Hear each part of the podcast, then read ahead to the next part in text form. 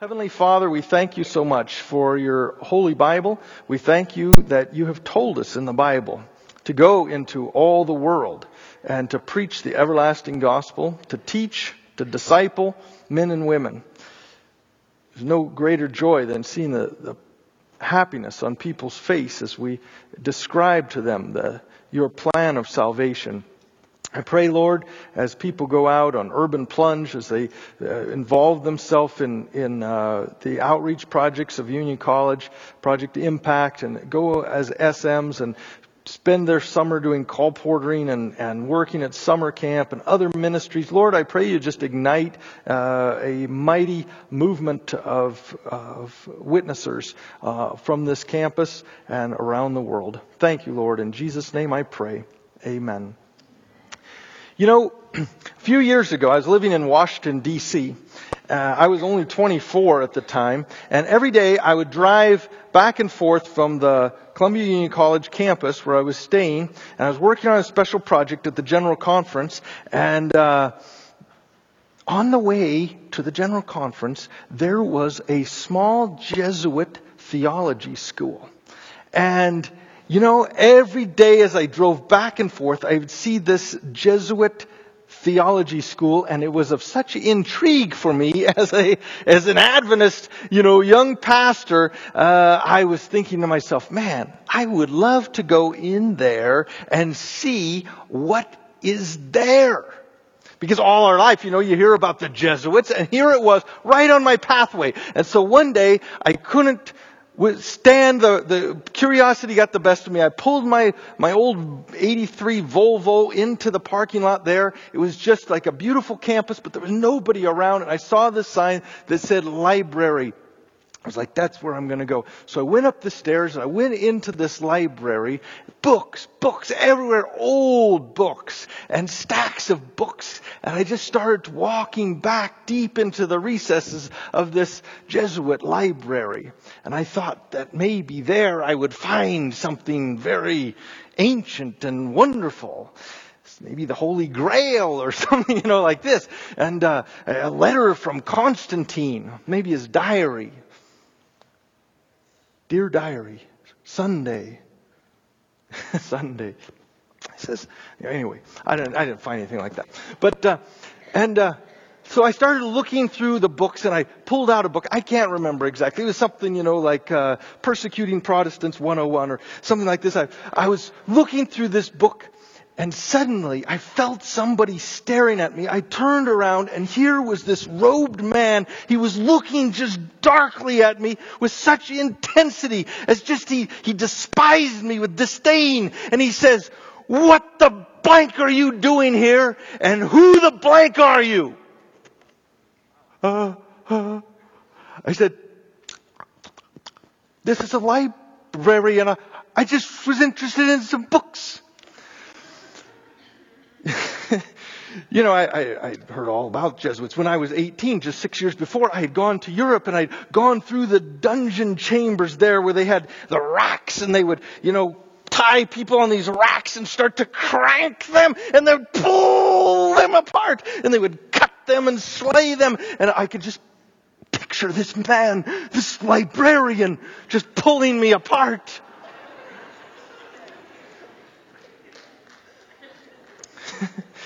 Well, anyway, uh, up until then, I only thought, you know, the worst thing a librarian can do is give you an overdue notice. but uh, anyway, then he looked at me, and with that same scorn and hatred, he said, "Get the blank out of here." Well, he didn't say blank. Uh, you can fill in the blanks. He was blankety blank guy, you know. He just had all these blanks, and uh, and so seeing that this was my moment to avoid the rack, I just got out of there. and, uh, well, from that experience, I learned two very important questions that have helped to shape my life, and I deliver them to you that maybe they will assist you as well. Who the blank are you? And what the blank are you doing here? it's an important question, isn't it? What are you doing here? And, and, and who are you? Those are important questions. And, and, you know, I think we all ponder them. Sometimes in our life, maybe it was last month when you were studying for finals. It was about 2 a.m. and you're like, what the blank am I doing here? you know, in this life that we have, I think those are the two really most important questions that we have to figure out is who am I and what am I doing on this planet? In other words, what on earth am I doing on earth? Now the first question eh, has a very uh, simple answer key. If, if, if it was a, a, a quiz or a test, the answer key is all around us. Who am I? The answer key is under the big blue sky. You see, the Lord has given us the big blue sky to remind us of who we are. You are created in the image of God. Odd. yes, odd that you have limit and that we resemble the limitless. Or is it possible that the, that the limit you feel, the cowardice, uh, you know, uh, that, that the sense of inadequacy was never intended? That God created you in His image because you are somebody with unlimited potential? Yes, blue sky. God formed man from mud, but with nobility. And he crowned him with honor and blessed him and blew in the Holy Spirit. The Holy Spirit. You got it! The blue sky. And every time you look up into the blue sky, he's given you eyes to see. And the blue sky is to represent your limitless potential. The blue sky is to remind you of royalty of your potentiality, if I can create such a word. You know, every Israelite was supposed to wear on their garment a blue cord. And that blue cord was to remind them everywhere they went of the law of God. And the law of God was what? It was to remind them they were free. Because the Ten Commandments were given when they were set free. You got laws, buddy, that are given by the Most High you're free to grow and to be within the boundary of God, somebody special, somebody powerful to change this world, to break up the kingdom of Satan. Hallelujah. For that's what the, that's what the laws of God are. They're totally 100% opposed to Satan and evil. And that's what mission is all about. You go out into the streets of Lincoln as warriors against evil. And where there are people that are depressed and discouraged, you go and bring encouragement and life under the big blue sky because you're, you're somebody infused with the Holy Spirit. Hallelujah. Who are you? Who the blank are you anyway? Now Satan would like to fill in that blank.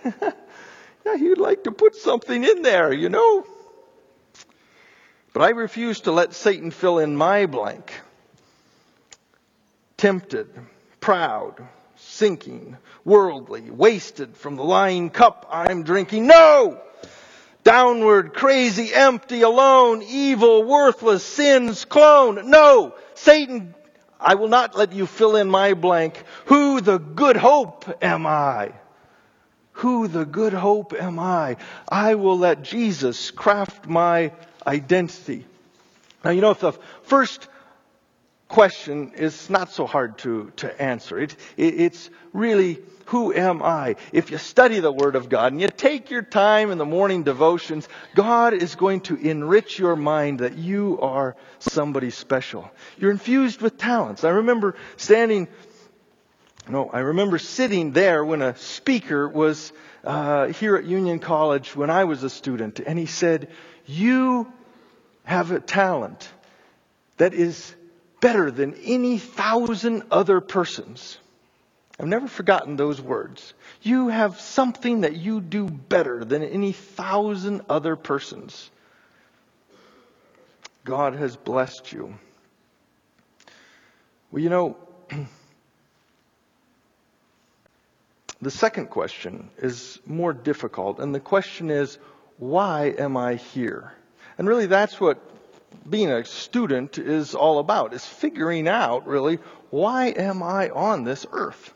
What do I do better than any thousand other persons? What is it that makes me unique? And can I, without spending a lot of money, figure that out when I'm choosing a major before I waste three years of time and all my classmates have passed me up and I have to take that special program Union College has, which is the, what do they call that, where you, you get a free degree after you've already spent your wad and they, that's really nice of Union College. You know why they do that? Because a lot of people get out and then they get into a job and they're like, I hate this job. you know, that'd be awful, wouldn't it? And then they have to come back and they're doing the tests again, you know. And uh, finally they get their, their degree. That's guaranteed education. That's what it is. Well, you know, this is a time where God wants to show you what it is that is the reason that He put you here on this earth. And, uh, you know, you came with a lot of competition. Not everybody is born that could be born. Not everybody grows up that could be grown up. But you exist. And that's because you're important. And God has a reason for you to be here. And I really believe that one of those reasons, the first reason, is for that you can meet Jesus Christ as your personal Savior. And the second is that under this great big blue sky, God has somebody for you to meet and to bring into his kingdom of heaven. In John chapter 12, we see a story about missions. It was Passover season, and Jesus uh, was in Jerusalem. There were some Greeks who wanted to see Jesus. They said they came to Philip. Philip, the name Philip is Greek. Probably Philip was a Greek. They came to him and said, We'd like to see Jesus. I'm in verse 20. And Philip went to tell Andrew, and Andrew and Philip in turn told Jesus. And verse 23, Jesus replied, The hour has come for the Son of Man to be glorified. What was he speaking of? He was speaking about when the gospel would go to the Gentiles. And here are Greeks non-Jews that have come and traveled to see Jesus. And Jesus said, the hour has come for the Son of Man to be glorified. I'll tell you, you know, here we are in North America, supposed to be a Christian nation. We only got 27% to 33% of people going to church on any given weekend. And the gospel has traveled now around the globe and there are nations now that are so much more Christianized than our own. We're living in a, in a uh, neo-pagan age where people are starting to take on themselves pagan identities in a, in a Christian environment. The Son of God is to be glorified globally and then the end will come. Well, verse 24 says, I tell you the truth. Unless a kernel of wheat, this is Jesus speaking, I tell you the truth, unless a kernel of wheat falls to the ground and dies, it remains only a single seed. But if it dies, it produces many seeds. The man who loves his life will lose it, while the man who hates his life in this world will keep it for eternal life. That's a lot of, lot of deep thinking there. But the idea is this. You take that little piece of corn and you say, corn, I am going to plant you and you put it in the ground and it produces ears of corn and rows of corn and hundreds of seeds. But if the man, the same farmer says, little piece of corn, I am going to eat you. and he swallows that corn. That's it. That's all the energy and power that corn will ever produce. Now this is what Ellen White says about this. Listen to this. She wrote this, the law of self-sacrifice is the law of self-preservation. The farmer preserves the wheat by casting it to die. The life that is spent on self is like the grain that is eaten. You got it? How are you going to preserve your life? I mean, isn't that the whole intention of our college and education is to grow up and preserve ourselves? We got lots of options and we want to make sure we choose the right options so that we can get the right house and the right car and the right job and we can preserve ourselves. And you know what? Jesus said, Jesus said that the wheat, unless a kernel of wheat falls to the ground and dies, it remains only a single seed. You want to have a life of influence, of impact. You want to do something important. It all begins by dying. Take that sophomore year, throw it to the ground. Take that junior year, cast it away to India or Korea or Nepal. And then you will have abundance. Now I'm going to talk to you just a minute about what AFM is all about. You know, AFM is something unusual because we take something that is nothing and turn it into something. Where, where there is nothing, we go. Where there is no gospel, where no Adventist presence has ever existed before, we go there and we try to initiate something to, that would create a movement, a, a energy, a synergy that will expand and grow. So, you know, some people ask me all the time, I travel around and they say, well, isn't it better to get the local people to teach the gospel in their local language in their local place? Well, absolutely. But that's like saying, wouldn't it be better to have local crocodiles produce more crocodiles in Holmes Lake than trying to? There are no local crocodiles in Holmes Lake. Right?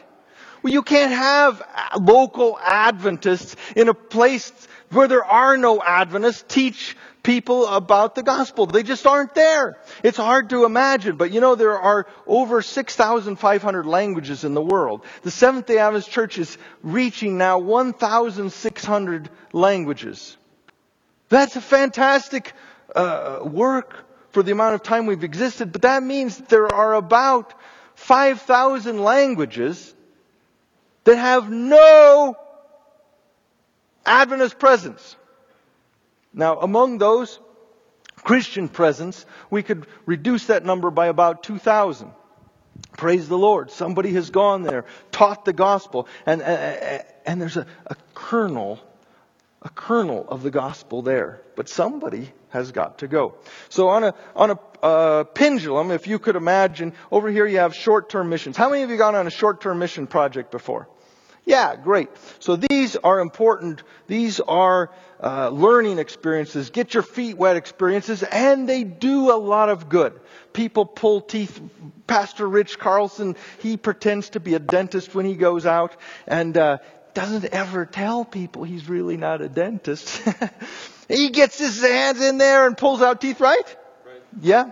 And, uh, you know, that's great. That's short-term missions and it does a lot of good. And some of you are going on the nursing trip for short-term, couple weeks. It does a lot of good. So you got the short-term mission trips, Maranatha trips, church building trips over here a couple uh, months, maybe at the most. And then you have this next experience called a student missionary experience. One year, two year, maybe some people stay three years, but Generally, it's eight to ten months. Student missionary, you can learn a lot, you grow, you change, experience the culture.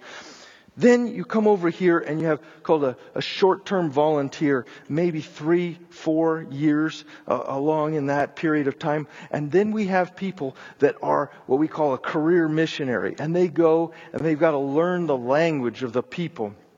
Çok zor. Çok masada oturdum. Ben. I had to learn Turkish. It was difficult.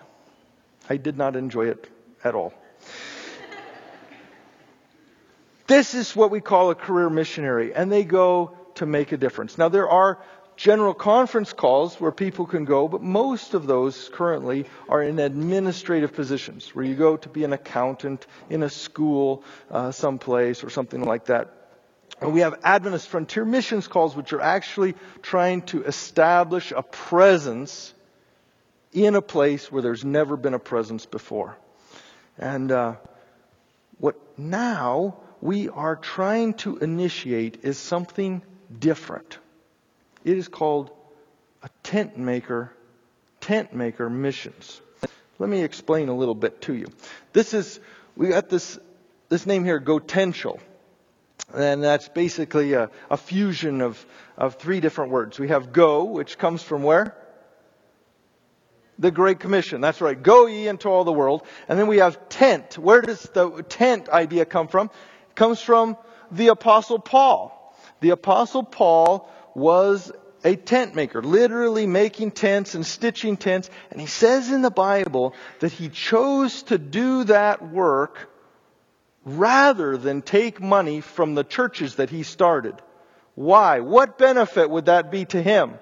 I mean, man, if he could just take money from the churches, you know, the offering plate, and then he could, he could multiply his work, couldn't he? But you know what? When he was a tent maker, what was the benefit?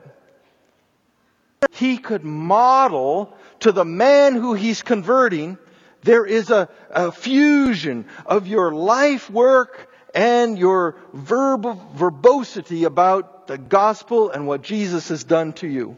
So that here is a working class man, Paul, the greatest missionary who ever was, is looked at by the person he's witnessing to as a working guy. So Paul shares his faith with a, with a, uh, a mason or a, a builder. And that builder accepts Jesus Christ in his life. And what does he begin to think? He thinks, well, I can share Jesus while I'm working with all the people. And so there's Paul stitching, for there is no condemnation for those who are in Christ Jesus. He's talking the gospel. It's oozing out of him. And here's this construction worker who's learned from Paul. And while he's laying bricks, what's he doing? For there is no condemnation for those who are in Christ Jesus. He's preaching the gospel because that's what the kingdom of God is all about. It wasn't about a paid clergy. It wasn't about paid missionaries. It wasn't about people. You're the witnessing people and we're the working people. Here's the Saturday witnessers and here's the rest of us who got to work for a job. It wasn't that way at all. When the church was growing up in the book of Acts, you know how it multiplied so fast? Because every single person, no matter whether they were a nurse or an engineer or a carpenter, they were teaching the gospel to other people. Hallelujah. This is a really a revolution, my friends, and I, I think this is how the work is going to be finished on this planet. I don't want to, I don't want to get, you know, the, the big guys upset for this, but I really think it's going to be the common people who finish this task when, when they seize it again. And, and that, I say they, that's you, really.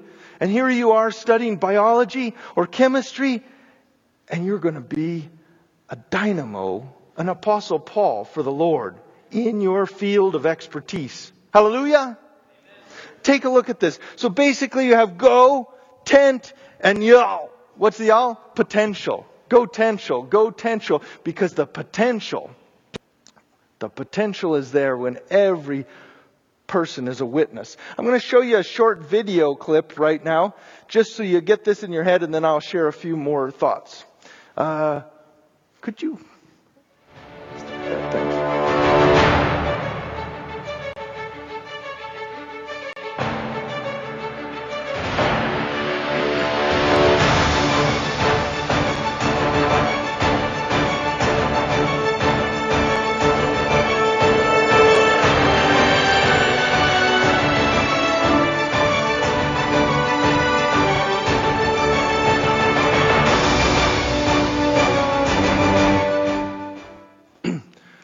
so what we have is people that are taking jobs. Actually, uh, Gotential is just one year old. It's just a brand new baby, and it's starting up. We've got now about 15 uh, tent makers. We call them tent makers. People who have uh, are working in unusual places of the world: uh, North Africa, Tunisia, Algeria, Libya, uh, Saudi Arabia, Qatar, uh, all these places throughout the, the uh, Middle East and Central Asia that we would say are unreached. They are unreached. So unreached, if you can believe it. I mean, the whole North Africa and Middle East together has more people than the whole United States. 400 million people. Over 100 cities of a million or more people there. You know how many, you know how many Seventh day Adventists we have in that whole area? 3,000. They could all fit in this one College View church just about. And if you think those are all real shining, uh, faithful people, no, no, no. That's 3,000 cluster of just their names are on the books. There's work to be done. So what we have is faithful, Holy Spirit filled people going out into these places and finding jobs. Now, this is the website, uh, gotential.org, gotential.org, and uh, what we are doing is helping to train people who've taken their degree in chemistry or that they have been a uh, botanist, or we actually have one guy who's looking for a job right now. He's, he's a butterfly scientist. That's his, his job. These, these are people, very intelligent people unusually gifted and they want to go and serve the Lord. People that are working for big oil companies, Shell and Exxon, they get a job and where's their money coming from? Their, their career, right? And so they're getting high paying jobs and, uh, and then they are, we're training them to start home churches fellowship churches, focusing on one individual who the Holy Spirit has prepared. What did Jesus say in Luke 10? He said, he said, go into a village and there you will find a man of peace. Stay there. Don't move around. That's what he told them. That's what we're asking these, these people. We're not asking them, start a big evangelistic campaign. No. Focus on one person and work with that person. Stick with that person businessmen, uh, marketing. We have a graphic designer in Iran. We have a person uh, right now in, in Iraq who is uh, working for a cell phone company. These are the types of, of uh, jobs. Now, you can't see this. I'm sorry, I didn't know the screen would be uh, so poor, but there's there's all different jobs that you can get on and uh, find them in Bhutan and China and different places. And uh, the types of jobs you have here are like an economics professor, an English teacher, an elementary teacher, a chemistry professor. Uh, this particular website, all these jobs, I wish you could see that. You know what their salary, starting salary is? $4,000 a month. 56 days of vacation. Does that sound good to you? Would that help to clear off some school debt? You bet. You know, that's why this has got such great potential, is because you can take high paying jobs and you can be an influence where God needs you to be an influence think about. You don't have to just say, okay, I'm going to start in on the theology program or I, I've decided now I'm going to drop everything and I'm, I'm going to go as a missionary and I wished I could be a chemist, but I wish I could be an engineer. No! Fuse your life and your passion, your, your love for Jesus and your giftedness. Amen. Well, you know, I know you guys are a little ways from being able to accomplish this, but I want to plant the seed in your mind because uh, it's real and it's uh, it's something that you can you can do in your lifetime. Now you may be at the place right now where you need to be a student missionary. You need to start thinking about it now and experience it.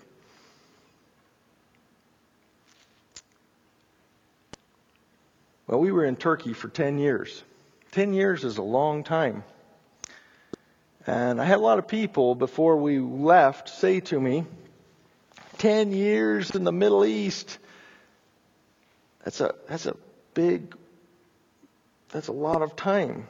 You know, I, I often wonder, what did Jesus do between age 20 and 30? We don't have anything record of what he did in that span of time. But we do know that when he started his ministry at age 30, in Luke chapter 4, it was of such nothingness that Jesus did between age 20 and 30 that the people said, Who is this? Isn't this the guy who owned the carpenter shop?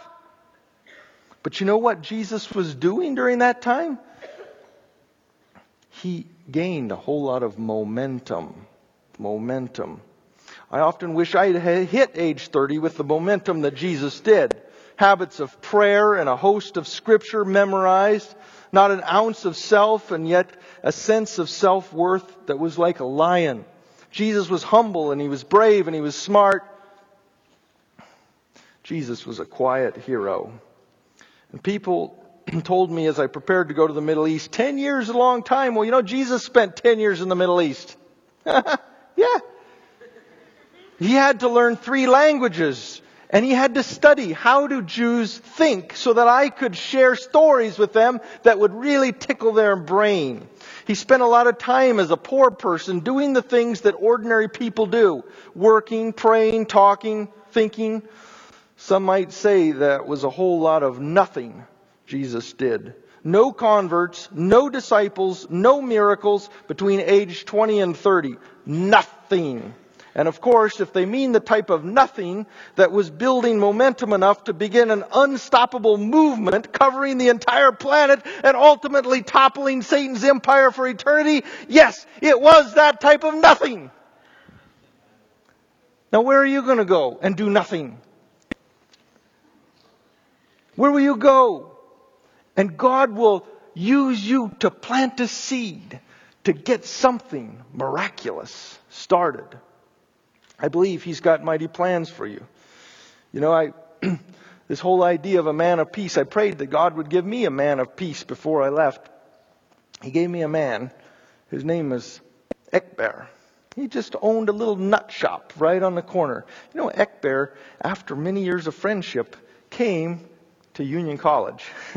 and he was hosted by Pastor Rich and, and Chris Blake and, and uh, Huda McClelland. And uh, he just felt like this was such a wonderful, warm place. Muslim man, a sincere Muslim man. This man so was so sincere Muslim. You know, they pray five times a day, bowing down like this on their forehead, touch their forehead to the ground, and then they get up like this and back down again. My friend Ekber was so sincere, he had calluses on his forehead from prayer. That is a prayerful man. You know, he prayed when he met me. He didn't want to jeopardize his family. He didn't want to jeopardize his Islam by having a Christian friend. And so he went to the mosque and he prayed. And he prayed, Allah, should I have a Christian friend? And you know what? Allah told him, yes.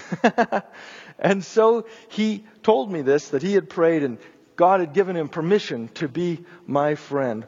Well, I had many, many conversations, spiritual conversations with Ekber. One of them, I showed a passage in Isaiah 53, and you know Isaiah 53, where it talks about uh, how Jesus was was led like a lamb to the slaughter. It doesn't use the name Jesus, but it's a prophecy about the about the Messiah and how he carried the sins. Uh, of the people upon him and the infirmities of the people upon him. And I described all of this to him. Well, one year after I shared that scripture with him, Ekber's daughter, Hondan, became very sick some strange disease. They took her from doctor to doctor. And in Turkey, you know, it's a different world to go to a hospital. They're messy and they're unsanitary and there's just crowds of people. I was thinking tonight, you know, normally on missions week they have lots of flags in here and I thought, you know, flags don't really give a, a sense of a mission week. We need to bring some goats into the church. bring some chickens into this place. Then let's, let's get, maybe we could recruit about another thousand people, but we pay them for a month not to take a bath, and they could all mill around here while you're trying to have Vespers. And then maybe if we could put in a few pickpockets in the bunch, just to keep you on the edge, you know, then we really got a missions week going. And uh, some bus fumes. We could pump in some exhaust fumes in here, you know, some carbon monoxide, and get the mosque rolling. Allah And uh, finally, the fumes of garlic cooking. Now we got a missions week broiling right here in the church. Well, anyway, I was talking to my friend Ekber. His daughter was so sick. He's going from hospital to hospital. And I said to him, I said, Ekber, you need to pray in the name of Jesus because it's Jesus who is the healer.